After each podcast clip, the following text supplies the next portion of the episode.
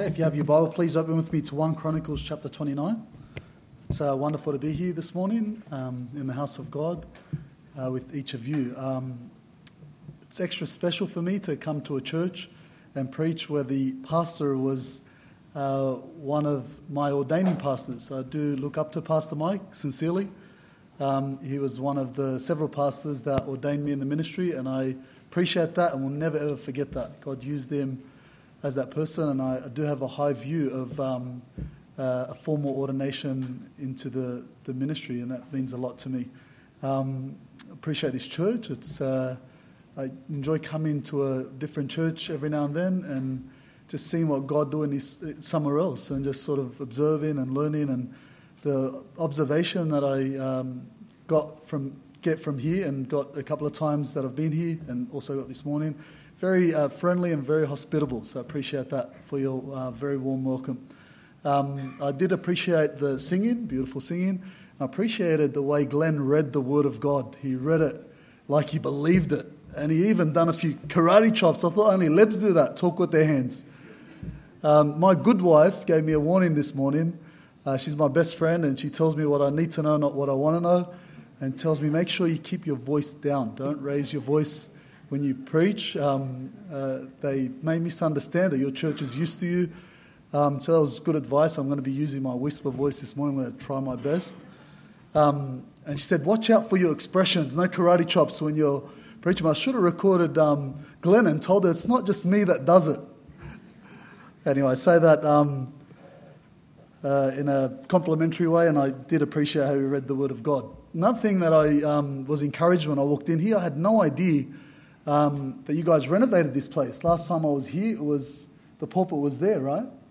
Yeah, so I had no idea, and I appreciate um, a nice building where the Church of God congregates in. Sometimes uh, we rightly say that the building is not the church, it's the people. That's true, but um, it's a good thing to beautify the building and to um, make it nice because it's a good testimony about the actual church of God, the people of God who love God and want to take care of the building where the people of God gather in. Similar to a, a family, the house, the bricks and mortar that I live in is not what makes the home. It's the husband, wife, children. But I still want to give my best to make that building comfortable for my family. I want to still give my best, whatever I can, whatever that looks like, for that building to be comfortable. And it's a, it's a good testimony. It tells people out in the world that um, we love our God and, and you know, we, we take care of the building that we gather together in. So that was a an encouragement for me, and I, I noticed it. I noticed um, these things because uh, we're, uh, last Sunday we launched our building program, which includes a short term plan, mid term, long term plan, eventually build a nice new building, but in the me- meantime to renovate. Um, and I had no idea you were going to do this, and I noticed that uh, you had three things there when you were giving or, or receiving the offering a general fund, a missions fund, and a building fund. And it's like us, we've got those three uh, things as well, but I had no idea. I, I don't, still don't know what you mean by the building fund, whether that means a bigger building than this? Not finished yet. Not finished yet. Okay, cool. Not go to the bathroom. Right, right, right, right. um, I, uh, uh, yeah, I just say that because last week we launched our building uh, project and preached the sermon I'm about to preach here this morning, having no idea that you would, you know, had renovated this. I just thought I'll preach it in a general way make general principles, but God knows anyway. So um, I'll preach the Word of God this morning, and I trust the Word of God um, will touch each of our hearts. And um, I must say that the Lord is uh, working on me. Felt like, uh, do I really want to preach two sermons two weeks in a row? I sincerely felt that I need to hear this again. Um, it's one of these things that God continues to work on in our lives. And uh, I felt sincerely that I needed to hear this again, and I trust that you'll get blessed as well as um, I'm hoping to be blessed myself. Okay, 1 Chronicles chapter 29. I'll read the uh, first uh, 17 verses and then um, uh, pray and then share the word of God. Okay, 1 Chronicles chapter 29, verse 1. That's another thing that I noticed. Last time I was here, I had to look constantly to the side to see the um, PowerPoint, you've got a wonderful TV here. Thank God for that. 1 Chronicles 29, 1. The word of God there says, Furthermore, King David said to all the assembly, My son Solomon, whom alone God has chosen, is young and inexperienced, and the work is great. because the temple is not for man, but for the Lord God. Now, for the house of my God, I have prepared with all my might gold for the things to be made of gold, silver for the things of silver, bronze for the things of bronze, iron for the things of iron, wood for the things of wood, onyx stones, stones to be set, glistening stones of various colors, all kinds of precious stones, and marble slabs in abundance. Moreover, because I have set my affection on the house of my God, I have given to the house of my God over and above all that I've prepared for the holy house my special treasure of gold and silver, 3,000 talents of gold, of the gold of Ophir, and 7,000 talents of refined silver to overlay the walls of the houses. The golds of the thing, uh, sorry, the golds of the things of gold, and the silver for the things of silver, and for all kinds of work to be done by the hands of the craftsmen. Notice with me this question that he then asks Who then is willing to consecrate himself this day to the Lord? Then the leaders of the fathers' houses, leaders of the tribes of Israel, the captains of thousands and of hundreds, with the officers over the king's work, offered willingly. They gave for the work of the house of God 5,000 talents and 10,000 darics of gold, 10,000 talents of silver, 18,000 talents of bronze, and 100,000 talents of iron. And whoever had precious stones gave them to the treasury of the house of the Lord into the hand of Jehiel the Gershonite. Then the people rejoiced, for they had offered willingly, because with a loyal heart they had offered willingly to the Lord. And King David also rejoiced greatly. Therefore, David blessed the Lord before all the assembly, and David said, Blessed are you, Lord God of Israel, our Father, forever and ever. Yours, O Lord, is the greatness, the power and the glory, the victory and the majesty.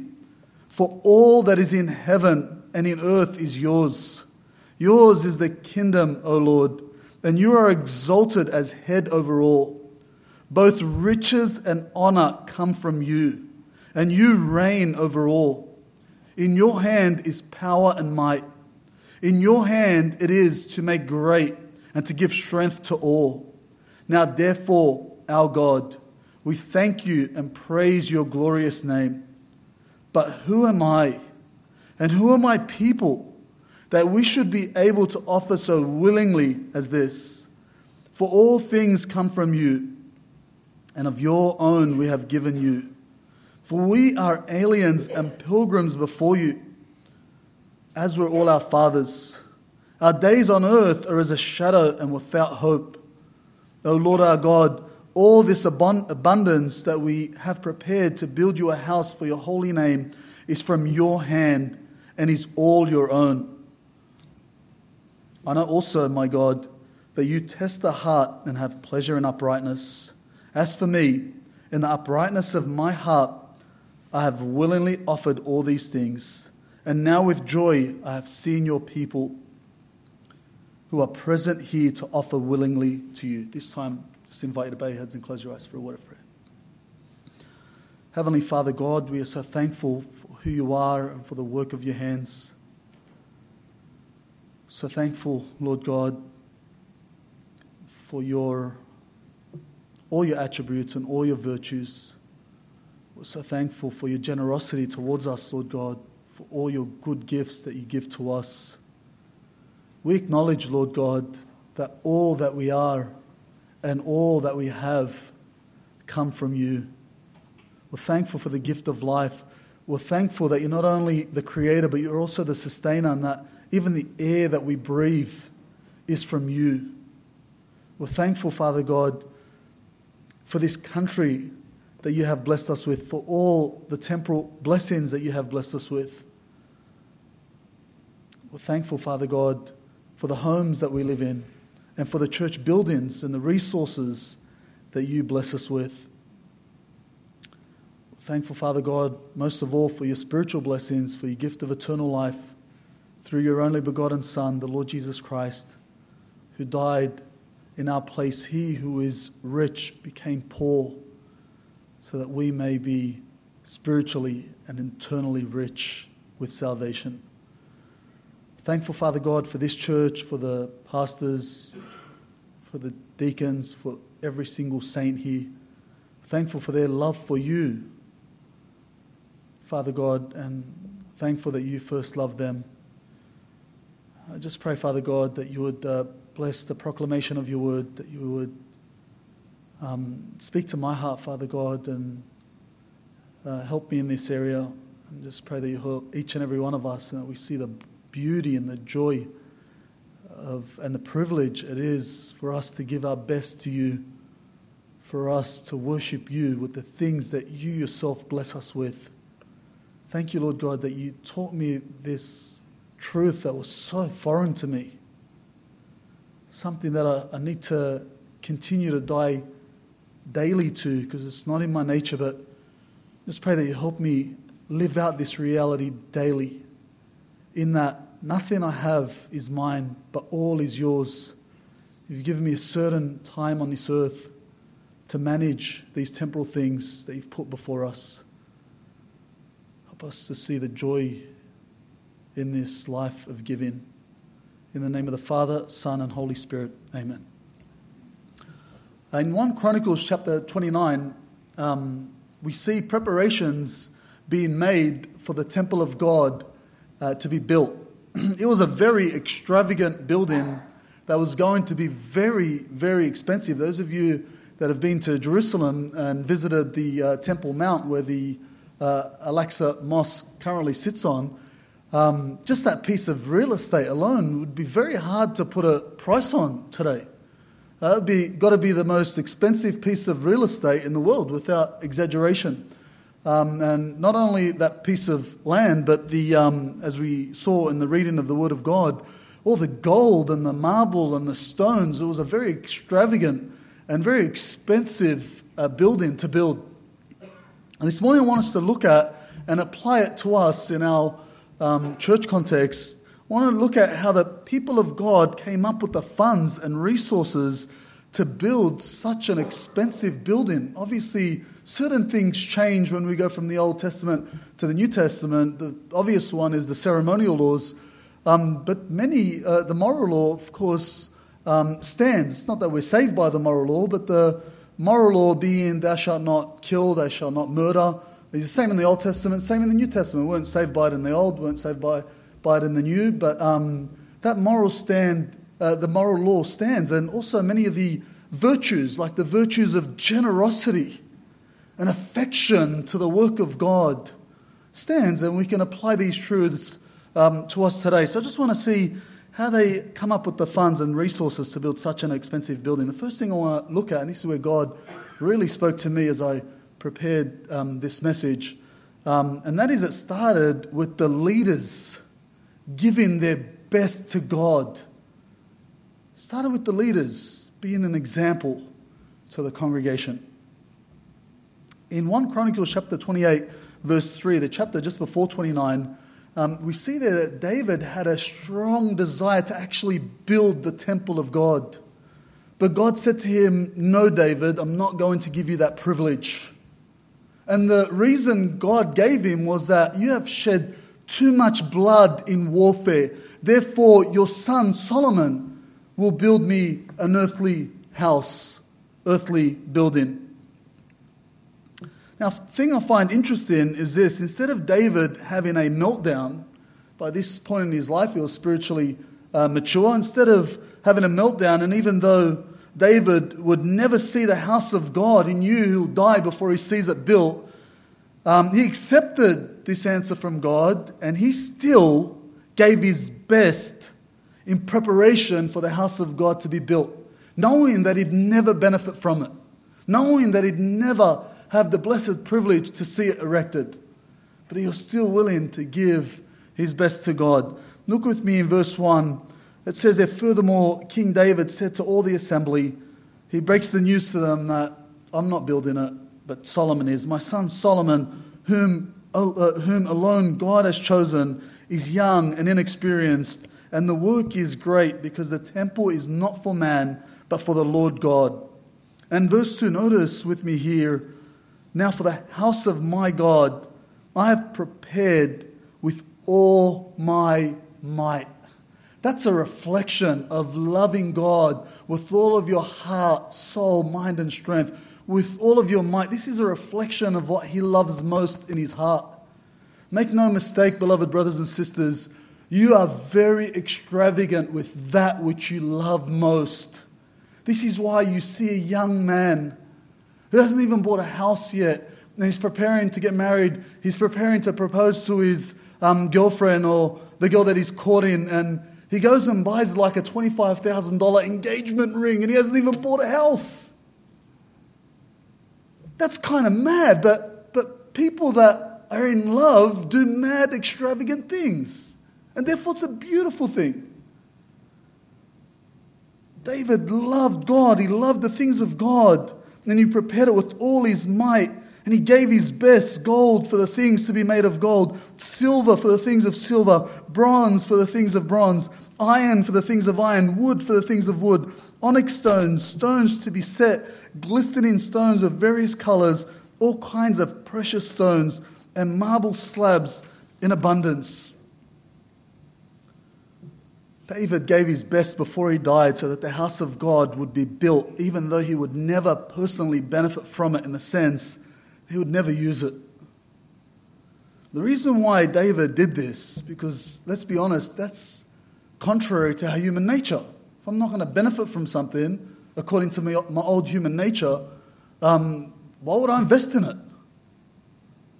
But the reason why David still did this was because David realized he was um, at a point in his life, later on in his life, where um, he was spiritually mature. And this is not, oh, wow, let's look at David. This is, wow, let's look at the grace of God. Because when I see David's life, I see not a good man, I see someone like me. See some of the things that David did, I'm thinking, whoa, you're not a good man, David. Just like I'm not a good man, and none of us are good by nature. It's by the grace of God that he was a man after God's own heart, that he was a man that God took him to that point where he was able to love God with all his might, set his affection on the things of God. The reason why David did this, he realized, it was at the point of his life he realized that the house of God was not about David, it was about God. David realized that it's not David's house. He realized it was God's house. Look with me again in 29:1, verse 1. David says, "The temple is not for man, but for the Lord God." Recently, as we went through our building program. Um, it's a double story kind of building.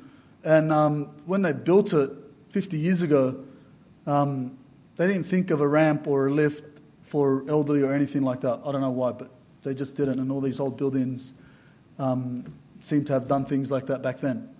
Um, we have a few faithful elderly people in our church. I think of one particular lady. She's 88 years old and been at the church uh, for many, many years and sacrificed a whole life um, uh, to God. And uh, because she loves God, she loves the church of God. Make no mistake, those that love God love the church, love the people, and, and love the things of God, the work of God. Um, she's 88 years old and she comes to every single service and she struggles to walk. She's on one of those, um, uh, like, uh, almost a wheelchair where she leans on the, I don't know what they call it, like the, the little trolley thing, and she um, struggles to, to walk into the church, 88 years old, but she comes Sunday morning, she comes Tuesday night, she comes Friday night, she continues to sacrifice, she continues to worship God with the offerings, and just loves it. She's just such a joyful, sweet lady. Sacrificed her whole life for God. And I was just like, on top of our priority list was to make the building more accessible for her. She has to walk up the stairs and she struggles. She holds the rail. She's very independent. I'm very protective. I always want to carry up the stairs and she doesn't let me sort of go next to her.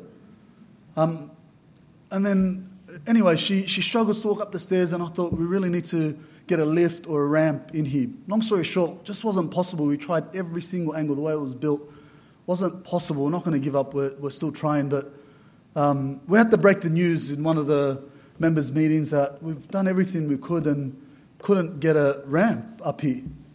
Um, and then people sharing different things and um, wanting different things that, that they think is most important and, and so forth. Anyway, that week, a couple of days later, she sends myself and uh, my uh, two fellow deacons um, uh, an email. And it was just the most encouraging email. And then she got to a, a, a paragraph and she said these words, and I quote her As for the lift, I have been walking up those stairs for the last 10 years, and I'll continue to do so until, with joy until the Lord takes me home. Unquote. And I was just amazed because if anyone had the right, humanly speaking, to demand a lift or to demand a ramp, it would be her. Sacrificed so much. But yet she wasn't thinking of her. How could someone like that do that? Because she realized it's not about her. She's preparing now to this day. She um, has made it clear to us that once she wants done when she passes away. She's preparing now for when she's gone without giving too much detail. She doesn't want me to disclose too much, but I've got permission to say this much. But she's preparing when she passes away what she wants in the house of God. Things that she's not going to benefit from. But like David, she understands it's not about her, but it's about the house of God. Notice with me the extravagance of David, how he gave his best, how it started with the leaders. Look with me, verse 3 Moreover, because I have set my affection, he had his affection on God, on the work of God, because I have set my affection on the house of my God.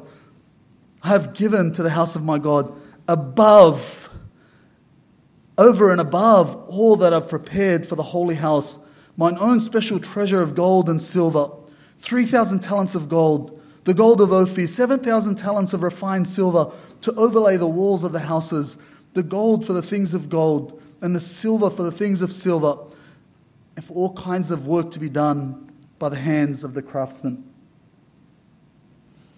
Beloved brothers and sisters, the lesson that I learn is that I need to, and I'm saying I, God speaking to me really is. I need to learn this lesson and the lesson is I need to give my best to God.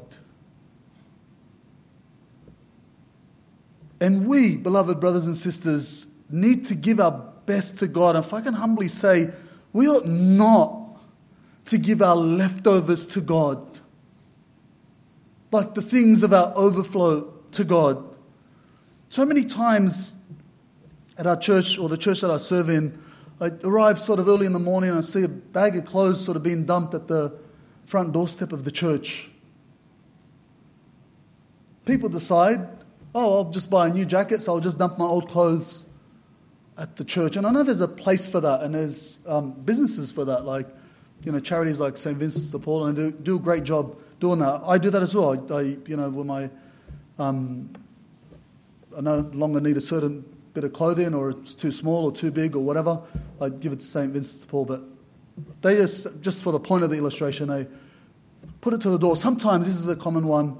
Um, people want to buy a new lounge uh, at their house and they uh, ring me up and say, oh, I've got my old lounge, you know, can I drop it off at the church?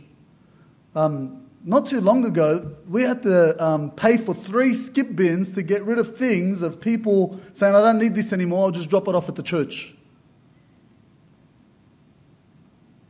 hope I don't sound um, not appreciative. Sometimes it's even a good thing, like to, you know, and the church can use some things like a sort of old kettle or whatever. So I'm not saying never to do it, so I don't want to put a false guilt trip. Um, but the point is, or the lesson that I learn is to give our best to God. What do I have to give the old one to God? God's not a charity. He doesn't need me. He owns everything. I learn, I'm trying to talk to myself here, to either give my best to Him or nothing. It's the lesson that I've come to learn. Notice with me in verse 5. Notice with me how after David first gave his best to God, then he challenges others to give his best. What a good leader! He practiced what he preached. He led by example and then he exhorted the people to do the same. Notice with me his question after he practiced what he preached. He said, Who then is willing to consecrate himself this day to the Lord? Notice with me their response in verse 6, and this is why I say it starts with the leaders. Then the leaders of the fathers, in verse 6, houses, leaders of the tribes of Israel, the captains of thousands and of hundreds, with the officers over the king's work, offered willingly.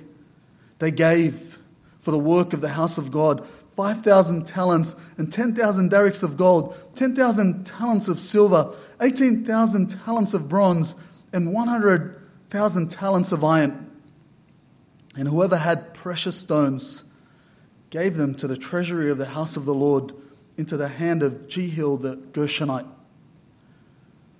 Started with David, the king, and then it flowed to the other leaders, the leaders of the congregation of God, gave their best to the temple of God.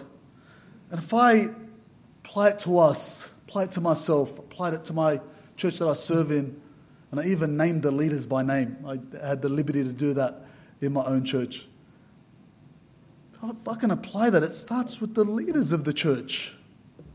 It would be wicked for me to instruct others to give extravagantly and to give their best if I'm not doing that myself. It starts with the church leaders, the pastors, the deacons. It includes those, and especially those who preach and minister to children. Because those children are the next generation. They are learning from you, Sunday school teacher and children's ministry worker, 90% from your actions and 10% from your teachings. I've just thrown that figure out.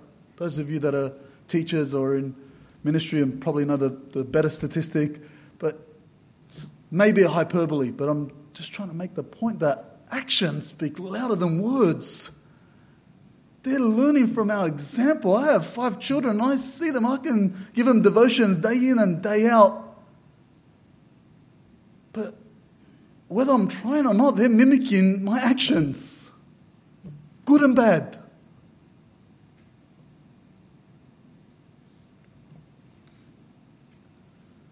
And includes also those who are leading the singing those who are leading worship, this is sacred. What a sacred ministry you have. You're leading the congregation of God, singing sacred words. You're leading worship, the worship of the Almighty God.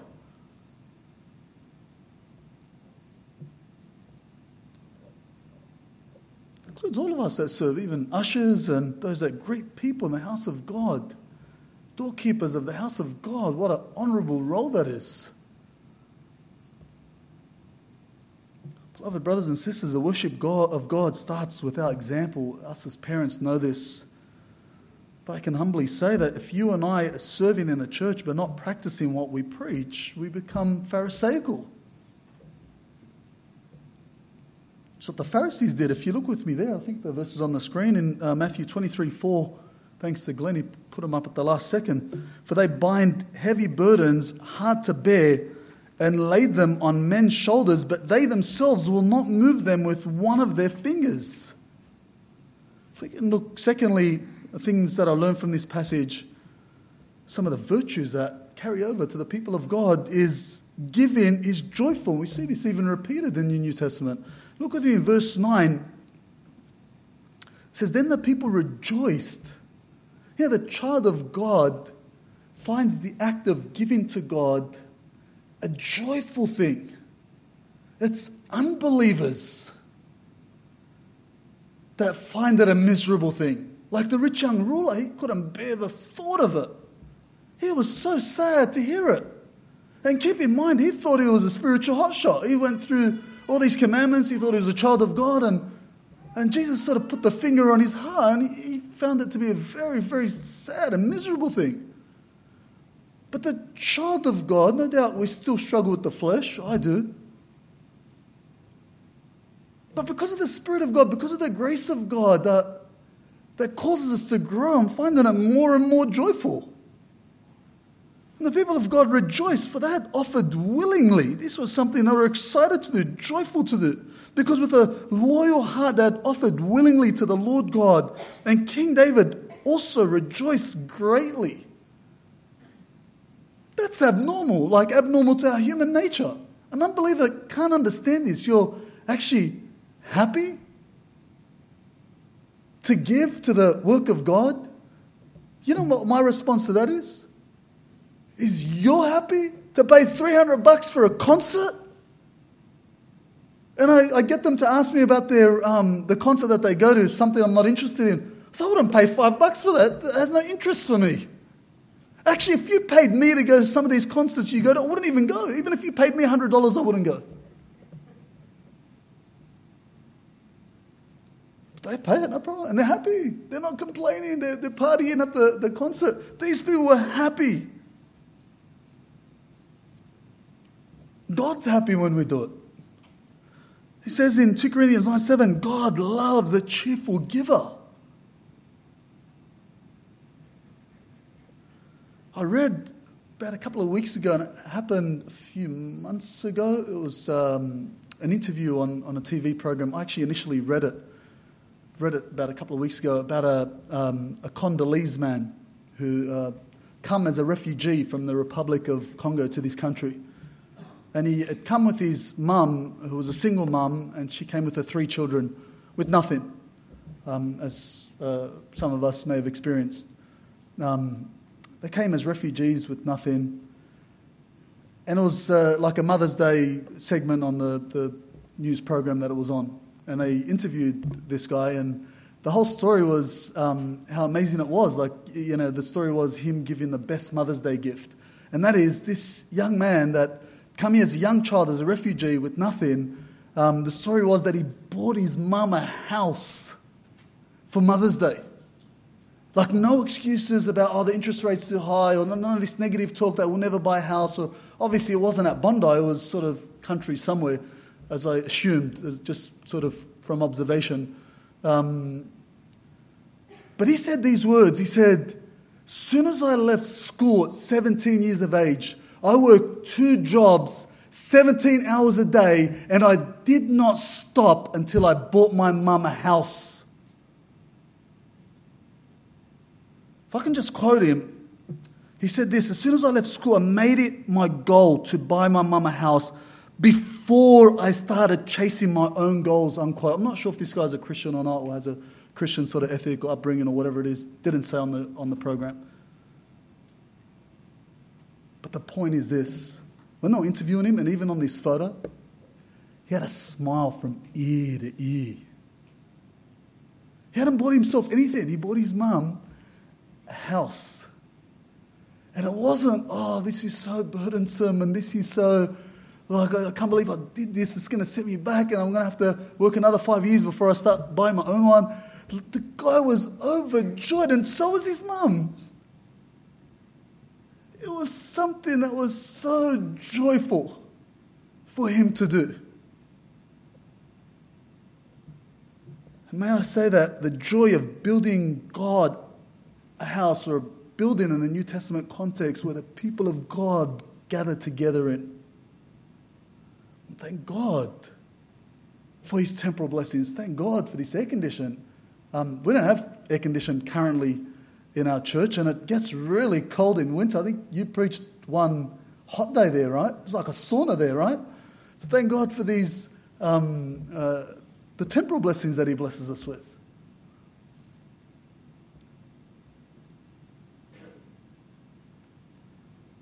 The joy of building God a house is even greater than this because God does not need anything from us, but yet gives us the privilege to worship Him in such a way. You know why this young man was so filled with joy? Because he's seen his mum filled with joy. And his mum's filled with joy because she's actually in need. She needed a house. The reason why I say it's greater to have the privilege of building God a house, he actually doesn't need it, yet still gets joy. He loves the cheerful giver. He still gets joy when we give him an offering.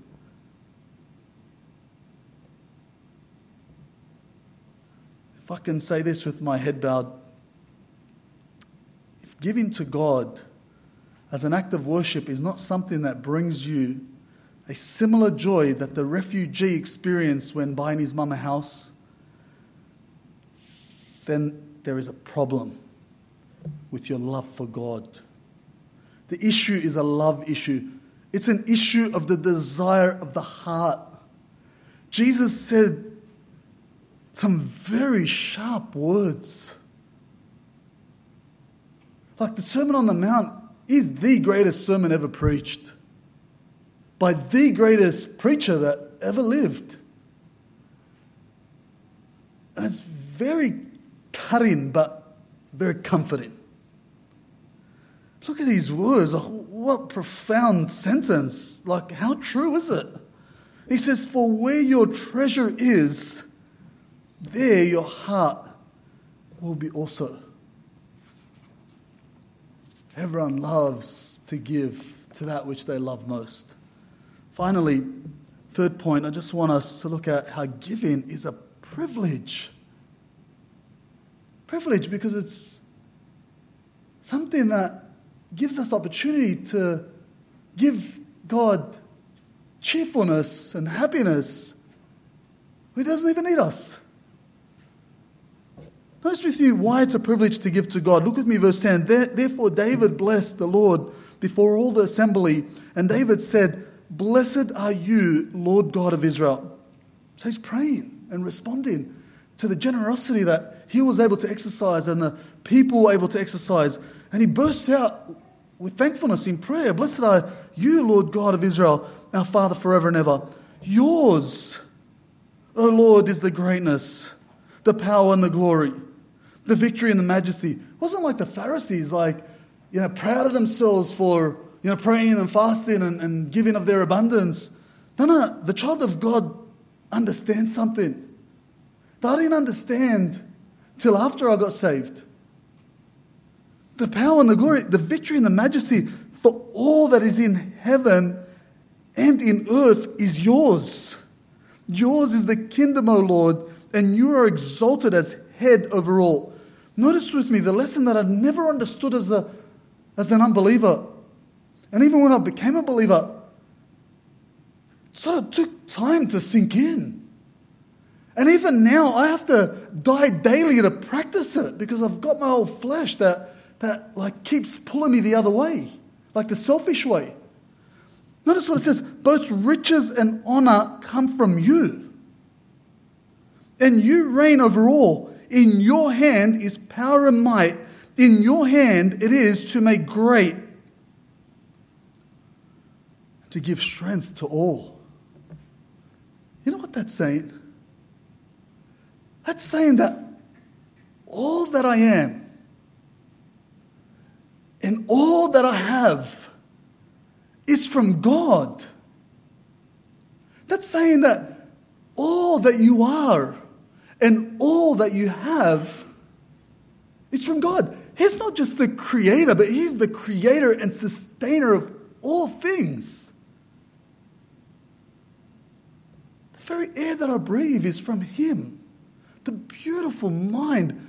I am so blessed and encouraged to see how much God blesses His people, not only with eternal spiritual blessings, but with temporal blessings how smart God makes the people of God. How smart He makes His children. The beautiful brain He's given to each of you.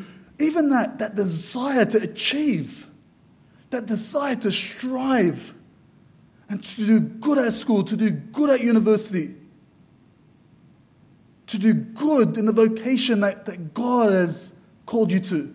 This is all from God. It is God that gives you that willingness and ability to do of His good pleasure as He instructs us in Philippians chapter 1. Look with me, verse 13. Now, therefore, our God, because, He's saying, because all comes from you, we thank you. Man, He's just given him, David has just offered him the best of the best of what he had in his hands. And he's saying, Thank you to God for this. We thank you and praise your glorious name. Notice what he says in verse 14. If we don't learn this lesson, we'll start giving ourselves a pat on the back. But notice what he says, but who am I? If I could just use a bit of slang here, he's saying, like, I'm a nobody. Like, he's just reflecting. I was just a shepherd boy not that long ago. Like, time flies. All of a sudden, God raises him up to become a king. Who am I? And who are my people that we should be able to offer so willingly as this? Like, where did this willingness come from? He knew what he was like in and of himself, of his own nature. For all things come from you. What a lesson he learned. What a lesson for the child of God to learn. All things come from you. And notice with me here, and of your own we have given you. Saying all things, 100% of my work, my money, my house, my car, this is all from you. And what I'd offered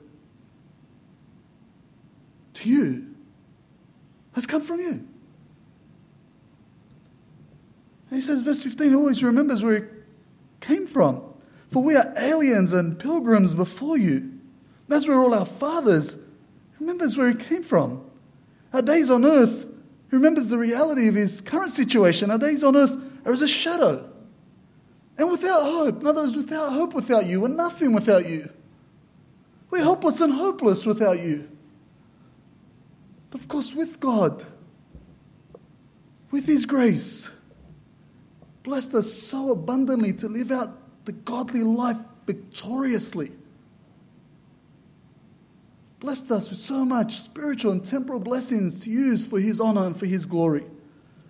Verse 16 goes on say, Lord our God, all this abundance that we have prepared to build you a house for your holy name is from your hand and is all your own. giving to God is giving what He's already given to us, and therefore we have nothing to be proud of and nothing to boast about. Our response is that of joy and humility. In closing, I just want to um, put the question out there and answer it briefly.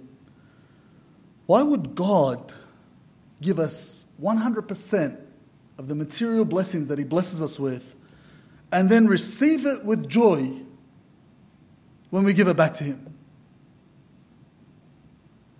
The answer to that is that He's a relational God who first loves us, and then when we respond in love towards Him, this is pleasing to Him.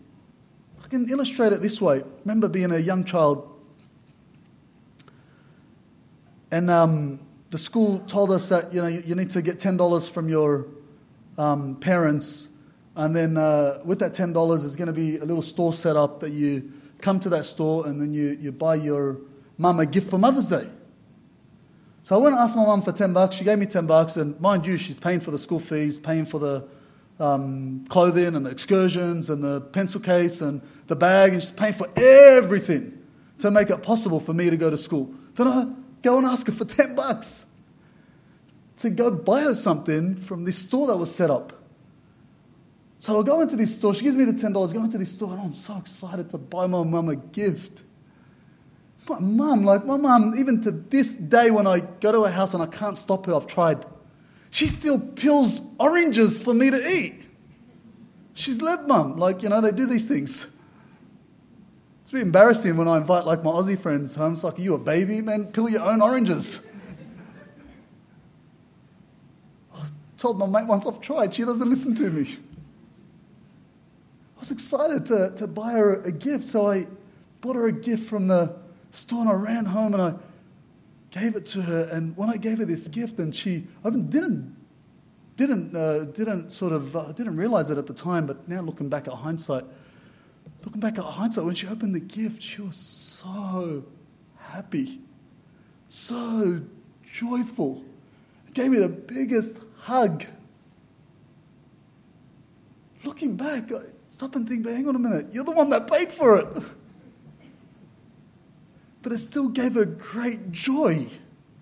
There's a relational aspect to it. And I liken this to our relationship with God. All is from Him.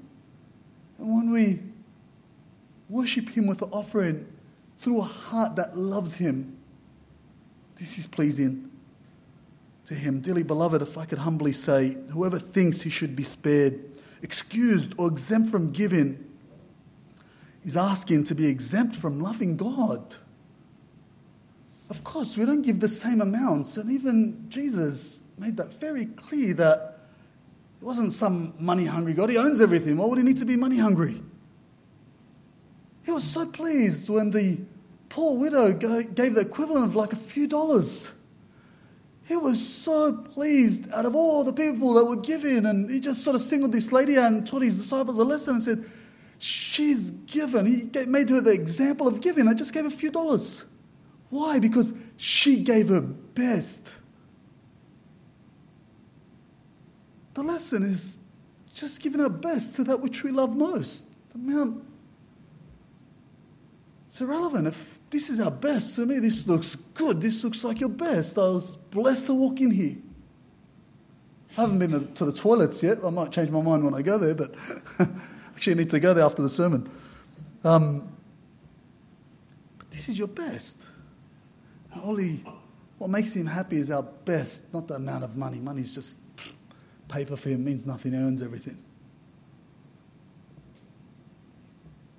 Just want to close with this question that David asked the people of God, and I just want to ask it openly here, beloved brothers and sisters, in 1 Chronicles 29 5. Notice with me the question Who then is willing to consecrate himself this day to the Lord? To consecrate means to, to totally dedicate, totally devote yourself to the Lord. Like holding nothing back, like the rich young ruler boasted of knowing God, and, but he wasn't consecrated, like he was holding back some things. It doesn't say who he is willing to give. In you It started with the heart, started with self consecration. But then he's willing to consecrate himself to the Lord. This time, let's bow heads and pray to the Lord. And I'll just give you a few moments as all heads are bowed, all eyes are closed, for you to respond between you and the Lord to what you've heard this morning. We're all at different places in our journey with God. Therefore, I'll leave it with you to respond between you and the Lord.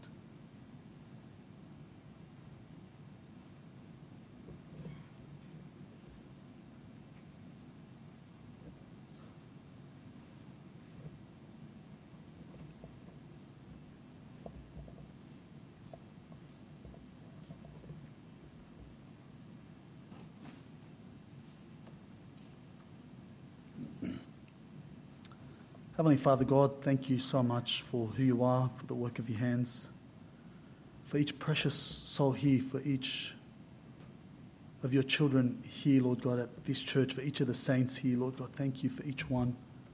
The beautiful way that you have created them, the beautiful person that you've made each one of them to be. You're so creative, making us each different in our personalities, in our gifts, in our abilities. Thankful for each precious one. Thank you. You've blessed us so much. For all your temporal blessings, for the beautiful mind that you've given each one,